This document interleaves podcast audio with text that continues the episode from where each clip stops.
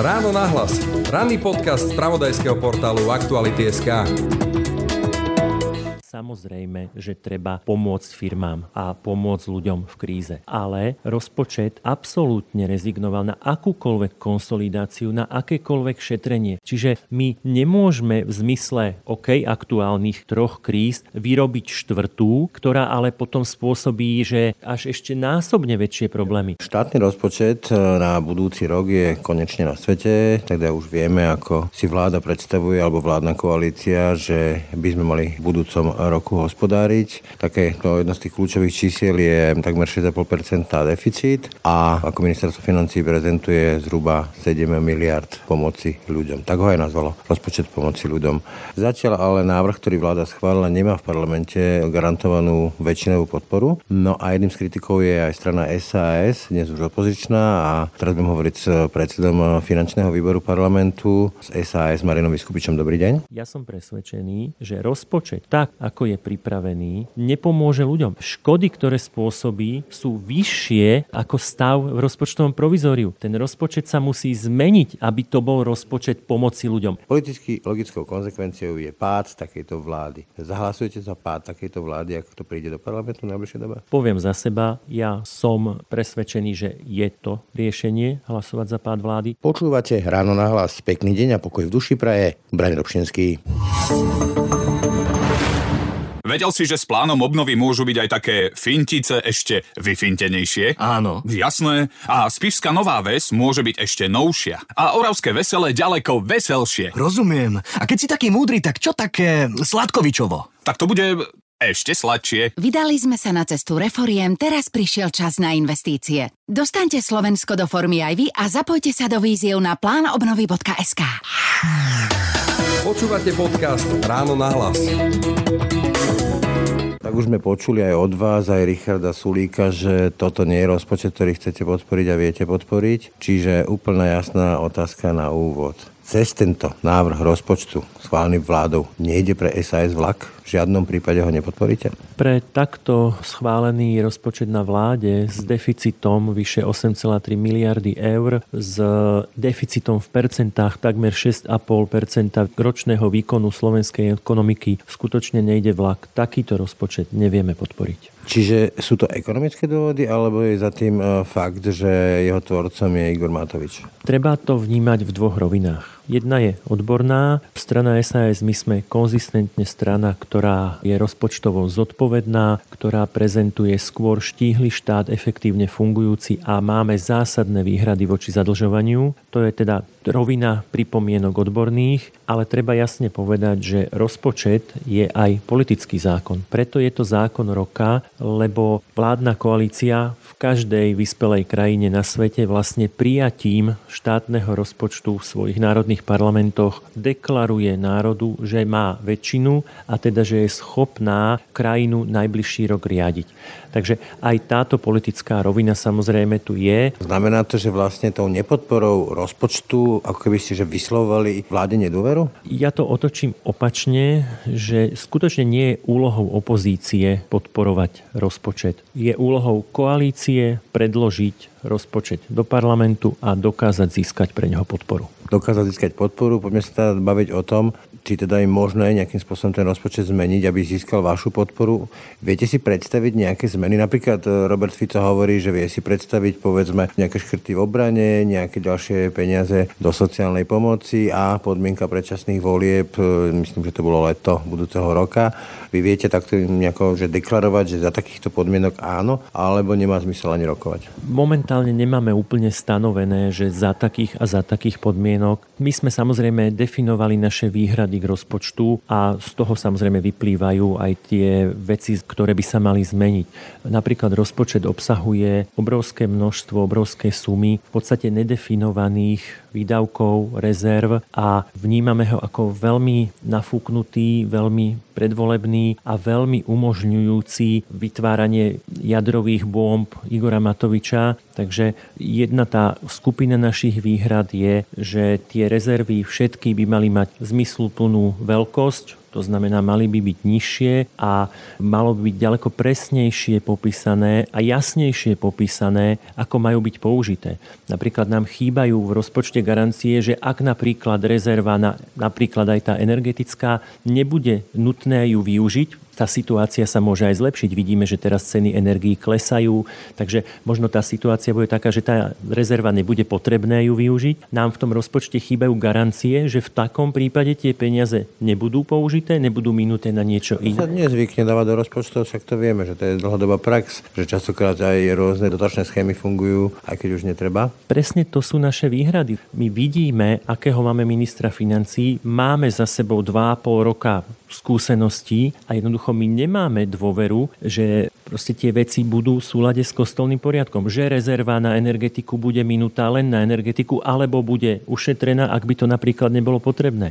Zoberme si príklad aj z tohto ročného rozpočtu. Tam bolo rezerva takmer 500 miliónov a bolo povedané, že sa použije vtedy, ak sa schvália tri ústavné zákony dôležité. Zákon žiadny nebol schválený a rezerva sa minula. Takže na toto sa treba pozerať, to zadlžovanie Hovoríte, že tá kľúčová odborná alebo ekonomická výhrada mesta verejných financií, alebo teda, že by som vás citoval, malý štíhly štát, a málo plýtvania, viac šetriť a tak ďalej. Fajn. Je to legitímna politická agenda na druhej strane, ale dneska to vidíme. Francúzsko, Británia, Rakúsko, alebo sa vrátim 30. roky, 20. 30. roky minulého storočia Spojené štáty. V čase kríz sa zvykne uplatňovať kenisianská ekonomická politika. To znamená pomôcť firmám napríklad prežiť energokrízu, ľuďom pomôcť prežiť dvojcifernú infláciu, lebo tie náklady sú potom vyššie. Ak štát nepomôže, fabriky môžu skolabovať, ak štát nepomôže, domácnosti e, sa môžu zadlžiť, prísť do exekúcie, skončiť na ulici a to je pre štát drahšie. Presne tak. Štát je tu na to, aby v kritických chvíľach pomáhal. Myslím si, že sa všetci zhodneme a toto je aj stanovisko SAS. Samozrejme, že treba pomôcť firmám a pomôcť ľuďom v kríze. Ale rozpočet absolútne rezignoval na akúkoľvek konsolidáciu, na akékoľvek šetrenie. Ale naozaj v tejto dobe, akože nie je to ekonomický až libertariánsky fundamentalizmus, teraz hovoriť, tak teraz je práve že čas, aby ten štát, povedzme sa aj zadlžoval. To, že máme zlý stav verejných financí, to je dlhoročná vec. Akékoľvek zadlžovanie vie pomôcť do nejakej miery. Nad zmysluplnú mieru už viac škodí, ako pomáha. Ja si dovolím povedať pár čísel. Dlhová služba rok 2021 v Lani asi 600 miliónov. Dlhová služba pre budúci rok 1,3 miliardy. To znamená viac ako dvojnásobné zvýšenie. Slovensko si momentálne požičalo alebo vydalo štátne dlhopisy za 1 miliardu. Španieli úročenie. Pri úrokove sa zbe 4%. Toto sú extrémne náročné a problematické veci, čiže my musíme vnímať aj, že sa tá ekonomická situácia mení. Dnes už dlh nie je za nič. Dnes už je dlh dosť drahý a tá situácia sa bude zhoršovať. Chápem, ale opäť použijem eh, taký slávny citát Roberta Fica z čísel a štatistik sa ľudia nenajedia.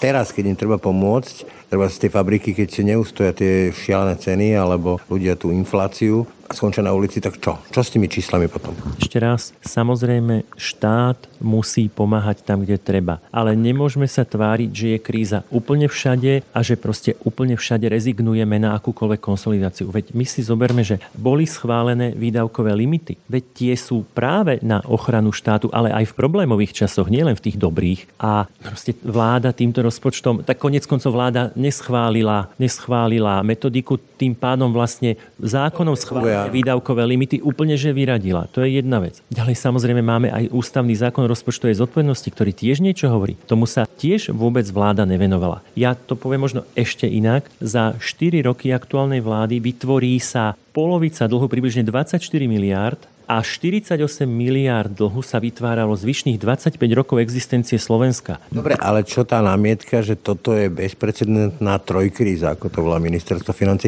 A to je naozaj fakt, že máme tu bezprecedentnú situáciu. Však vojnu sme tu nemali, reálnu vojnu, 10 ročia v Európe. Tie ceny elektrickej energie, to je proste šialené, to už vlastne priznávajú aj v Bruseli, aj váš šéf Súlik hovorí, že trh sa zbláznil. Do toho proste vplyvy pandémie a tak ďalej. To je naozaj bezprecedentná situácia. A zopakujem to znova, samozrejme samozrejme pomáhať treba. Ale aj to má svoju mieru, pretože ak sa to preženie, tak jednoducho krajina sa dostane do tak zásadných problémov, že sa jednoducho môžu rozpadnúť verejné financie a to v prvom rade dopadne najviac na tých najslabších a najzraniteľnejších a napríklad aj to zvyšovanie úrokovej sadzby, to nie je, že sa štát drahšie financuje. To sa následne financuje aj celý podnikový sektor, ale samozrejme aj občania. Čiže my nemôžeme v zmysle OK aktuálnych troch kríz vyrobiť štvrtú, ktorá ale potom spôsobí, že až ešte násobne väčšie problémy. Vždy musíme vážiť a skúsme to porovnanie s rodinou. Ak je rodina v problémoch, tak samozrejme dáva zmysel si pomôcť nejakým úverom, ale všetci vieme, že ak sa to s tými úvermi preženie, tak jednoducho potom to už škodí. Aj financovanie krajiny má svoju hranicu, za ktorou už je veľmi problematické. Dobre, tak sa chytím toho, že ste za pomoc ľuďom, podnikom, fabrikám a tak ďalej, ale musí to mať mieru čo je to tá miera pre SAS. Kedy to bola taká tradícia, žalbou sa vytratila v politike, že to existovali, že tieňové vlády, kde dokonca predkladali vlastné tieňové návrhy tieňoví ministri. Takže keby bol Marian Vyskupič tieňovým ministrom financí, kde vidí povedzme, že ten deficit a veľkosť tam, je nejaké že pomoci, keď oni teraz sú Matovičovci 7 miliard, vy to vidíte ako? Posuňme sa o krok dozadu a ukážme toto na aktuálnom roku. Ja som bol prvý a strana SAS sme boli prví, ktorí sme už na konci mája v júni júni upozorňovali, že áno, naše príjmy sa vyvíjajú oveľa lepšie ako rozpočtované, čiastočne vďaka fungujúcej ekonomike a čiastočne samozrejme vďaka inflačnému vývoju. Ľudia platia vyššie dane z vyšších cien a jasne som už v júni hovoril, že tieto peniaze, tieto dodatočné príjmy treba zapojiť do rozpočtu tohto ročného, aby následne mohli byť využité ako výdavky a pomôcť tam, kde treba pomôcť ľuďom aj firmám sanovať problémy, ktoré samozrejme inflácia spôsobuje. Toto sme hovorili od júna, nič sa nedialo, následne teda vláda až teraz vlastne v októbri prišla s návrhom zmeny rozpočtu, kde urobila to, čo sme hovorili, zapojila príjmy, ale tie na strane výdavkov to bolo absolútne zle urobené, celá 1,5 miliarda dodatočných príjmov presunula ako výdavky do všeobecnej pokladničnej správy. Toto je príbeh, ktorý poznáme, ale ja sa chcem vrátiť k tomu rozpočtu, e, aby sme potom ja, sa... Ja by som ho len veľmi rád dohovoril v tom, tom, že teda vláda posunula veľmi zlý návrh. My sme jasne povedali svoje výhrady, že jednoducho nie, tie peniaze musia byť rozpísané do rezortov, kde majú konkrétne Dobre, ale to už tento príbeh už poznáme. Ja sa chcem mm. dostať k tomu budúcoročnému. Hovoríte 3,5 miliardy extrémne veľa. To ste mali v tom blogu, myslím. Koľko je teda akurát, alebo teda ako by mal vyzerať ten rozpočet pomoci a výška deficitu z pohľadu Mariana Vyskupiča? Nechcem úplne hovoriť úplne konkrétne čísla. Treba... Bolo fér. Áno, jasné, že by to bolo fér, ale všetko má mať zmysluplnosť. Zoberme si, minister financií hovoril o tom, že 1,5 miliardy z eurofondov bude môcť byť použité na sanovanie energetickej krízy. Tak ja som presvedčený, že napríklad o tieto peniaze by mohla byť nižšia rezerva na túto energetiku. Hej? Dobre, to je jedna položka. A povedzme, že ten deficit by ste videli kde? Moja predstava deficitu je, že by mohol byť na úrovni možno 4, 4 miliard. Či to bolo koľko menej dohromady? Asi, asi o 4 miliardy. Dobre, tak poďme sa pozrieť na tie konkrétne výhrady, ktoré teda máte, že tam vidíte nejaké že diery. Napríklad všetci cítime, že v kanceláriách sedí výrazne viac byrokratov, než je nevyhnutne potrebné. To ste napísali, na to reagoval vlastne tvorca rozpočtu, pán Klimek, lebo že on je taký ten kľúčový spiritus agens, že to je hrozne nekonkrétne a v podstate vám tú argumentáciu rozstriel, lebo vy tam neuvádzate nič konkrétne. Takže kde konkrétne, ktorí sedia, či máte nejaký že konkrétny návrh? Takto. Nie je pravda, že nemám konkrétny návrh. V prvom rade som vytvoril tiež blog, som, kde som reagoval na slova štátneho tajomníka ale poďme teda konkrétne. Povedali ste o zamestnancoch. No tak ja som presvedčený, že ak je krajina v zásadných problémoch a musíme riešiť nejaké krízy, tak jednoducho krajina si nemôže dovoliť v danom roku zamestnať ďalších 10 tisíc zamestnancov. A teraz vychádzajme z rozpočtu. Tvrdia, že to je len presunutie vlastne v rámci kapitol. Nie je to tak. Čísla v rozpočte, všetky čísla, ktoré som hovoril, vychádzajú z toho rozpočtu. V roku 2021 sa sa zvýšil počet zamestnancov štátu asi o 110. Čísla z rozpočtu. Pre tento rok dokonca klesne, alebo má klesnúť počet zamestnancov štátu o 600 takisto čísla z rozpočtu. Pre budúci rok sa má zvýšiť o 10 377 a rozpočet hovorí pre rok 24, že má klesnúť o, sa mi zdá, okolo niečo okolo 150 a 2025 má tiež klesnúť o nejakých pár, možno 50. Čiže ja sa pýtam, prečo keď dva roky dozadu sa nezvyšoval počet zamestnancov, neplánujeme ani v najbližších dvoch rokoch, prečo v tomto roku, v najhoršej kríze, ako teda popisuje rozpočet, sa má zároveň zvýšiť počet zamestnancov. Viete, každá firma, ak sa dostane do problémov a musí sanovať nejakú krízu, tak musí pozerať aj na tú nákladovú stránku. Ja vnímam, že je veľmi ťažké rok pred voľbami prepúšťať verejných zamestnancov. A to bolo tu vždy v tomto štáte? Áno, no presne tak, ale aspoň teda tá spoločenská dohoda dohoda by tu mala byť, že ak nám chýbajú tak obrovské peniaze na strane deficitu, tak nemôžeme prijímať 10 tisíc nových zamestnancov. Áno, pán Klimek hovoril, že sú to proste niektoré len presuny. Áno, aj k tomuto sa veľmi rád vyjadrím. A vy... hry s tabulkami. Áno, ale skutočne sa medzi ostatné subjekty verejnej správy dostal vodohospodársky podnik, ktorý má cca 3000 zamestnancov, čiže to je akoby plus. Inému rozpočtovaniu Eurostata. Tak... Áno, presne tak, ale takisto z rozpočtu vidíte, že o vyše 2000 klesne počet zamestnancov školstva. Čiže tieto dve faktory sa akoby... Ako reálne, dobre. Áno, samozrejme. Je to reálny nárast zamestnancov, ktorý stojí veľké milióny. Čiže... To by ste vy akože stopli, dobre. Takto, v danej kritickej situácii si myslím, že spoločenská dohoda by mala znieť, že štát nemôže zamestnávať viac zamestnancov ako v Lani. Ďalšie. Daňový bonus na dieťa by mal mať takú výšku, aby si to štát vedel dovoliť čo to znamená takú výšku, ako by si štát mohol dovoliť. A po druhé, ten daňový bonus, chápem kritiku neadresnosti, že prečo by som ho mal dostávať ja, vy a ľudia upper middle, ale je to v línii politiky SAS, lebo daňový bonus, jeho zvyšovanie je vlastne znižovanie daní. Daňový bonus na dieťa má v systéme svoj význam. Áno, malo význam aj jeho určité zvýšenie, pozrieť sa, zvýšiť ho infláciu, prípadne ho zvýšiť ešte o niečo viacej. Áno, to tiež dáva zmysel, ale každé riešenie má svoju rozumnú hranicu a za ňu, za ňu už vlastne škodí. Je pekné, áno. Ono... Chápem to, ale zase, viete byť konkrétne, lebo tá kritika by bola korektná, keby bola konkrétna. By ste povedali, takú a takú výšku navrhuje SAS a takto to vidí v súčasnej situácii. Samozrejme, že je to konkrétne v tom. Aktuálne máme ďalší návrh parlamentu parlamente, kde sa ide zvýšiť daňový bonus na 140 eur do 18 rokov pre všetkých. Nebudem opakovať, že je to neadresné, že to pomáha aj tým, ktorí to nepotrebujú, o to menej to bohužiaľ pomáha tým, ktorí to potrebujú, lebo sa nedostanú k tej hranici, ale hlavne to sú peniaze, ktoré do jedného vrecka občania dostali, ale z druhého vrecka im ich štát vytiahne, pretože to nie je pomoc štátu, ergo ministra financií. Daň z príjmu fyzických osôb je príjmom obcí a miest miest a vúciek a jednoducho celú túto sumu, to bude asi 900 miliónov ročne, vlastne štát zoberie obciam, ktorým bude chýbať. A tie samozprávy, veď to je to najbližšie, čo je k občanom. Samozprávy nám zabezpečujú školy, škôlky, cesty. Vaša kritika vlastne, že si to premietnú do zvyšovania dania. No to je jedna vec, že sa to na strane obcí premietne do zvýšenia daní a zaplatí to občan a na strane druhej štát zoberie takmer petinu príjmu obciam a vytvoril problém, ktorý neexistoval. Tie obce same garantovali, že zvládnu krízu, inflačnú, energetickú, keď sa im nebude šáhať na ich príjmy.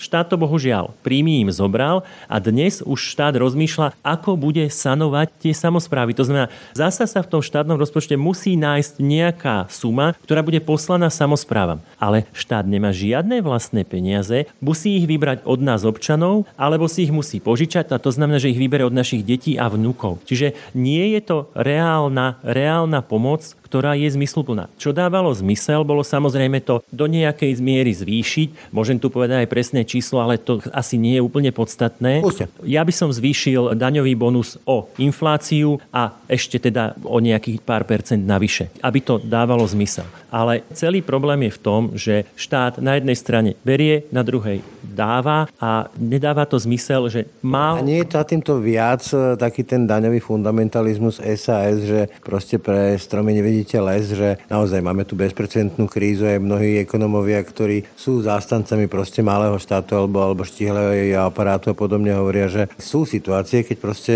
treba zvýšiť dane, lebo horí. A ja hovorím, že a sú situácie, kedy treba zefektívniť štát, lebo horí. Ja tomu rozumiem, ale ja sa vracem ešte k tým sporom, ešte keď ste boli vo vláde, že proste zvyšovanie daní, červená čiara za žiadnu cenu.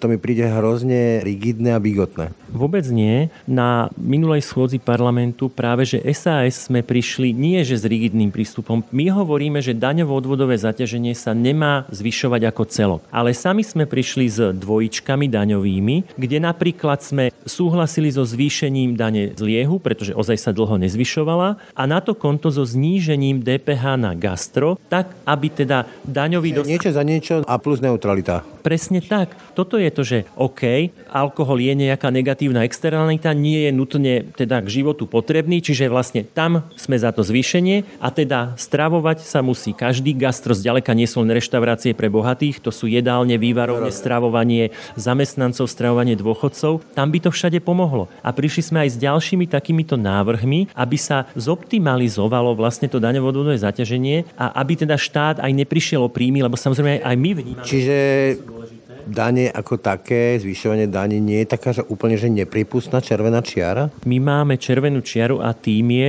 že sme proti zvyšovaniu celkového daňového odvodového zaťaženia. Ale tie... Zvyšovania štátu, inými slovami. Áno, presne tak. My sme proti zväčšovaniu štátu, ale to ladenie vo vnútri... Dnes? Akože aj dnes hovorím, že keď by, povedzme, že ten štát mal zabrať, lebo naozaj tie externé faktory typu energetická kríza a neviem, proste zase vybuchne nejaký, nejaký ropovod či plynovod z Norska, to nevyrieši firma, to musí vyriešiť štát. Výdavky štátneho rozpočtu v roku 2019 boli 18 miliard. Výdavky štátneho rozpočtu v budúcom roku budú 35 miliard. To je 100% nárast v priebehu 4 rokov fakt sa nám zdá, že by to malo byť ešte viac. Proste jednoducho nie. Ten štát bezprecedentne narastol a môžeme porovnať nielen teda samotný štátny rozpočet, ale aj celé všetky verejné výdavky. Jednoducho štát bezprecedentne narastol a nie je žiadny priestor na to, aby rastol ešte viac, pretože to bude ešte viac dusiť ekonomiku a bude to proste zabíjať tú e- ekonomickú aktivitu. A ja poviem ešte jednu vec.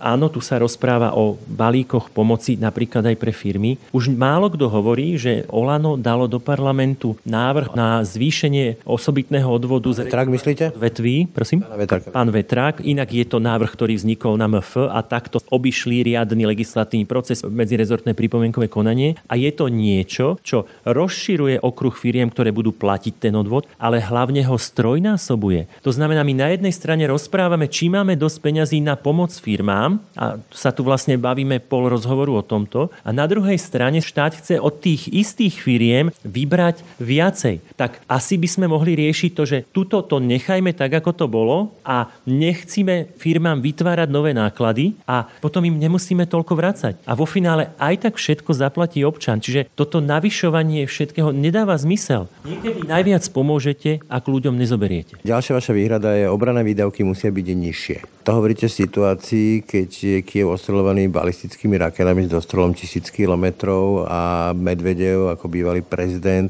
sa deň čo deň prakticky vyhráža bombardovaním jadrovými zbraniami či už e, Londýnu alebo Varšavy alebo ďalších európskych miest. To myslíte vážne? Obranné výdavky aj obrana ako taká je extrémne dôležitá. To je naprosto jasné ale to nevie fungovať, že bude fungovať obrana a krajina klakne. Ak nebudú poriadku verejné financie, nebude fungovať nič vrátane obrany. To znamená, my musíme pozerať na veci celostne a každý jeden rezort, veď my tu nemáme len obranu, my máme problémy v zdravotníctve, my máme problémy v školstve, my máme problémy aj v ďalších sektoroch a my musíme... Chcete povedať, že je to zle zvolená priorita v súčasnej situácii takto? Takto. Obrana musí byť v súčasnej situácii priorita. Musí byť tá priorita vážená možnosťami verejných financií. Tu vám, ja vám tu aj poviem presné číslo. Pre tento rok dávame na obranu 1,73% približne HDP a pre budúci rok je teda naplánovaných 2,01. Ja som presvedčený, že rozumné by bolo 1,8 a až následne, až v roku 2024 sa Slovensko zaviazalo, že to budú tie 2% hrubého domáceho produktu. Takže ten náš záväzok sme mohli splniť až v roku 2024. Posunúť to, chápem. Posunúť Dobre. to jeden. Reakcia, suma sumarom za ministerstvo financí, citujem, obranné výdavky nemôžu nemôžu byť relevantne nižšie. To je z blogu pána Klimeka. Toto sa opakuje pri každej tej výhrade, kde polemizuje s tými vašimi výhradami. Čiže vy hovoríte, za žiadnu cenu nepodporíme, oni vám odpovedajú, za žiadnu cenu žiadnu zmenu neurobíme. Vy tam len sedíte, aby ste niečo vyriešili, aby sme mali rozpočet. A toto ako máme, ako my, ktorí vlastne budeme tie dane, alebo tie dane platíme a ľudia čakajú na tú pomoc, čakajú na, firmy na to čakajú, domácnosti na to čakajú. Čo si máme o tomto myslieť? Vy sa máte povinnosť dohodnúť. Prvom rade za rozpočet je zodpovedná vláda. Toto všetko mohla mať na pamäti napríklad vtedy, keď sa premiér Heger rozhodol, že vlastne zvládne menšinovú vládu a viac menej teda SAS musela odísť do opozície. Ale čo hovorí pán štátny tajomník? No hovorí a tvrdí to teda dosť jasne, že teda nedá sa ušetriť nikde, ani euro, všetky moje nápady sú nerealizovateľné, tak jednoducho odsudzuje krajinu na 8,3 miliardy deficitu a tvrdia, že sa s tým nedá nič urobiť. Tak my sme dali nejaké návrhy s tým, že by sa možno dalo, ale toto celé mi nijak nedáva logiku, lebo zasa máme ďalšiu atomovú bombu v parlamente a to je zákon o EKASE, ktorý to zasa skúsim skrátiť, dáva vláde možnosť, aby nariadením... No počkajte, ne, ne, ne, to... Aby sme sa, aby, čiže, aby sme sa nezamotali do ďalšieho, aby zostali od toho rozpočtu. Dobre, ešte môžete potom, ale ja sa chcem dostať do tejto otázky. Dobre, keby som tu sedel s Igorom Matovičom alebo s pánom Klimekom, tak uh, verte, že proste ich vydusím v tom, že teda tiež majú povinnosť sa dohodnúť a robiť kompromisy politiky o kompromisoch, ale vás sa opakovane pýtam, v poriadku, hovoríte, že takýto rozpočet nie, tak predložte alternatívny návrh, kedy si tu boli takéto praxe za tieňových vlád. A povedzte, že toto sú zmeny, ktoré keď spravíte, tak rozpočet podporíme. To by bolo podľa mňa korektné. Viete, ale toto, čo mi hovoríte, že máme spraviť, tak ja hovorím, že presne toto sme napríklad celý rok robili. Hovorili sme, že napríklad rodičovský bonus, ktorý teraz prináša náklady, proste nie je správny a není krytý žiadnymi úsporami v krátkodobom horizonte. Čiže to sme hovorili, aby nebolo prijaté. Jasne sme hovorili o krúžkovnom, o prorodinnom balíčku. Jasne sme dávali výhrady, ak by nebol prijatý, tak tie náklady v tom rozpočte nie sú a ten rozpočet inak vyzerá. Ani nebude krúžkové, rozpustili to do daňového bonusu. To sme hovorili jasne, že prečo je tu teda ten zákon o EKASE, ktorý umožní vláde stanoviť, že komu bude vracať peniaze, koľko bude vracať peniazy a ako dlho. Veď tu je zákon, ktorý vôbec nehovorí, či budú jeho náklady na rozpočet 50 miliónov, 500 miliónov, alebo sa pán minister financí rozšupne a pred voľbami nás to bude stáť miliardu. Toto Čiže... sú tie naše výhrady, ktoré keby boli aplikované v dobe, keď sme ich hovorili, dnes by ten rozpočet vyzeral inak. Ja ich môžem zopakovať, ja ich opakujem, ale Dobre. tak ako... Vidím, že to sú dva úplne že paralelné vesmíry. Vesmír Mariana Vyskupiča a vesmír Marcela Klimeka, aby som to personifikoval a hovoríte, že dohoda je zarúbaná. Začiatkom týždňa som robil rozhovor s viceprezidentom Asociácie zamestnaneckých zväzov a združení s pánom Machunkom, ktorý vás vyzýva ako politikov a poslancov, aby ste ten rozpočet schválili, pretože, citujem ho, rozpočtové provizorium bola pre podnikateľskú sféru katastrofa. A tom sa zhoduje veľa renomovaných ekonomov, že rozpočtové provizorium v situácii 11%, 12%, možno ešte vyššej inflácie, to je proste šialené. Čiže uprednostníte rozpočtové provizorium? Veľmi správne otázky, ale ja sa ešte raz pýtam, prečo sa to pýtate opozičného politika opozičnej strany? Veď máme tu koalíciu, ktorá... dosť hlasu. Tak ich musí hľadať. Akože strana SAS vie podporiť rozpočet, ktorý by bol podporiteľný. Hej? sa vás pýtam, že kde máte tú červenú čiaru, že je nejaký alternatívny rozpočet alebo návrhy, že toto sú tri body. Robert Fico to urobil, povedal. Bod predčasné voľby, bod e, nižšie výdavky na obranu a bod e, vyššie výdavky na sociálnu sféru. A máte to. Možno sa Robertovi Ficovi jasne dávajú ultimáta. My čakáme na to, že si vláda uvedomí a že príde s nejakými návrhmi, že príde s nejakými úpravami rozpočtu. Nezabuchujete si dvere pred prípadnými dohodami? Samozrejme, že provizórium je problém pre krajinu. Nie taký, ako sa definuje, že je to tragédia a okamžite. Rozpočtové provizórium samozrejme má jednu dvanastinu výdavkov každý mesiac, ale sú tam samozrejme výnimky, kde napríklad všetci všetci zamestnanci štátu dostanú svojimi kolektívnymi zmluvami garantované. Ale nemôžete tam dať to navyšovanie platov lekárov, učiteľov, napríklad v tej výške, to je fakt. O tomto je debata. Neviem, prečo by tam nemalo byť. Ak je zákonom schválené, tak by tam malo byť, pretože oni majú zákonom garantované tie mzdy a tá výnimka sa podľa mňa na to vzťahuje. Možno je to otázka otázka na právnikov, ale ja som presvedčený, že sa stiahuje. Takisto ako sa napríklad stiahuje na to, že aj všetky poistné štát môže aj v provizóriu zaplatiť za svojich poistencov viac. Môže. No to nám klesá, to nie je teda slávne číslo. No to teda vôbec nie je slávne číslo. Čiže každopádne napríklad výdavky z eurofondov. Proste táto krajina má k dispozícii stále zásadné sumy eurofondov. Chcete si predstaviť fungovanie štátu aj v rozpočtovom provizoriu, že dá sa tam akože prelievať, manevrovať, všakým spôsobom s tým hrať sa? Áno, štát bude schopný fungovať 1. januára v rozpočtovom provizóriu. Bude. Ale samozrejme treba vnímať to, že tá cesta, to s vami súhlasím, že musí byť schváliť štátny rozpočet. Provizorium nie je o tom, aby bolo celý rok. Provizorium je niečo, čo núti štát, núti politikov. By našiel dohodu na rozpočte. Dobre, čiže keď príde nejaký deň, povedzme začiatkom decembra, predpokladám v polovici decembra sa bude schváľovať štátny rozpočet. A situácia bude taká, ako je teraz. Bude v takej podobe, ako ho predstavil Marcel Klimek a Igor Matovič, tak vy osobne, čo urobíte? Stlačíte to tlačítko za, alebo uprednostníte to provizorium? Tu je odpoveď úplne jasná. Takto predložený rozpočet do Národnej rady je z pohľadu SAS nepodporiteľný. My stlačíme tlačítko proti alebo sa zdržíme, ale v žiadnom prípade nedokážeme takto predložený rozpočet podporiť. Ale viete o tom, že tým pádom budete čeliť tomu, že vlastne vy ste zodpovední za nižšie platy lekárov, učiteľov, stopnutie pomoci a neviem čomu všetkému, že teda nekonáte v mene ľudí. Viete čo, a prečo takéto niečo vlastne není na strane vlády? Ako opozícia nie je zodpovedná, aj strana Smer bude zodpovedná za to, že tu nebude rozpočet. Jednoducho vládna koalícia a minister financí sú zodpovední za rozpočet. Proste sú zodpovední za jeho prijatie, sú zodpovední... Necháte ich v tom okúpať. Je to ich zodpovednosť. Ale okúpujú sa s nimi aj ľudia. To je proste holý fakt.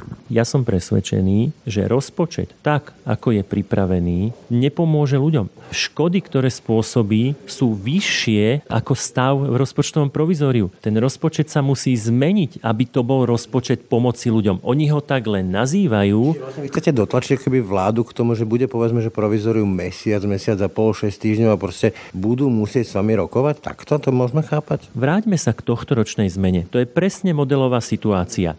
Navrhovali sme, že treba, prijali naše pripomienky na príjmovej stránke, na výdavkovej to urobili zle, my sme zasa povedali, toto nevie. Dotlačiť k rokovaniam. Ale my chceme ich dotlačiť, áno, k rokovaniam, ale hlavne k rozumnému riešeniu. Veď vláda ten návrh tohto ročnej zmeny stiahla, pripravila výdavkovú časť. Taký precedens? Stav, proste stotožnila sa s našimi výhradami a následne sme to podporili. My sme konštruktívna strana a keď sú naše výhrady vypočuté, tak my sme, ja to opakujem znova, my sme tohtoročnú zmenu rozpočtu podporili. Ja som bol na jej začiatku ešte v máji, že to treba urobiť. Trvalo to dlho, urobila to vláda najprv zle, ale keď to opravila, tak jednoducho sme to aj my z opozície prijali. Asi to bude teda model, ktorý chcete dosiahnuť pri štátnom rozpočte. Niekedy január, február by sa mohol schváliť po vašich výhradách, respektíve prijatí vašich výhrad, tak? Je to jeden z možných scenárov. Aby sme neobyšli ešte ďalší kľúčový parameter e, verejných financií, to nie je len o pomoci ľuďom a deficite, ale to je aj zadlženosť, to je zákon o rozpočtovej zodpovednosti a už budúci rok tam je tak veľmi blízko, to 59,4 k tým 60, to už pomaly e, hrozí tomu, že vláda by musela požiadať parlament o dôveru a čo je ešte nepredstaviteľnejšie, zostaviť vyrovnaný štátny rozpočet, čo aj Ivan Mikloš mi v rozhovore povedal, že to je proste absurdné a že na to sa vlastne každý asi vykašle, pretože to nejde. Vidíte to tiež takto čierne, že nám to hrozí? Tá situácia je ešte čiernejšia, pretože v prvom rade si povedzme fakty, že ono to nie je 60%. Zákon o rozpočtovej zodpovednosti hovoril, že to bolo 60 a ono to každý rok klesá, či teraz je to číslo, myslím, pre budúci rok 55. Čiže my definitívne prekračujeme najvyššie pásmo dlhu a sme teda v, sme v problémoch. A treba si povedať, že vláda má teraz dva roky tzv. grace period, že dva roky po vzniku, a to sa, tým, to sa týkalo vlastne teda vlády Eduarda Hegera, takže sa neaplikujú tie požiadavky zákona o rozpočtovej zodpovednosti. Ale realita je tá, že my sme už dva roky v týchto problémoch. My už aj tento rok je dlh 62% HDP. Takže i dnes vlastne to vláda akoby nedodržiava, len teda má na to teda túto ochranu. Teda k tomu No a poďme zase ale postupne. Vláda absolútne rezignovala teda už na akúkoľvek konsolidáciu a vôbec ako nereflektuje to, že toto sa musí budúci rok stať, lebo súčasťou tohto ročného rozpočtu sú aj návrhy na budúci rok. Ročne. Presne tak, čiže proste je to absolútne neakceptované a tam ešte predtým je teda on od 5. mája skončí táto výnimka a vláda bude musieť požiadať o dôveru. Píše sa bezodkladne, ale reálne vláda nemá žiadny dátum, čiže ja si myslím, že s týmto sa bude tiež hrať, že kedy vláda požiada.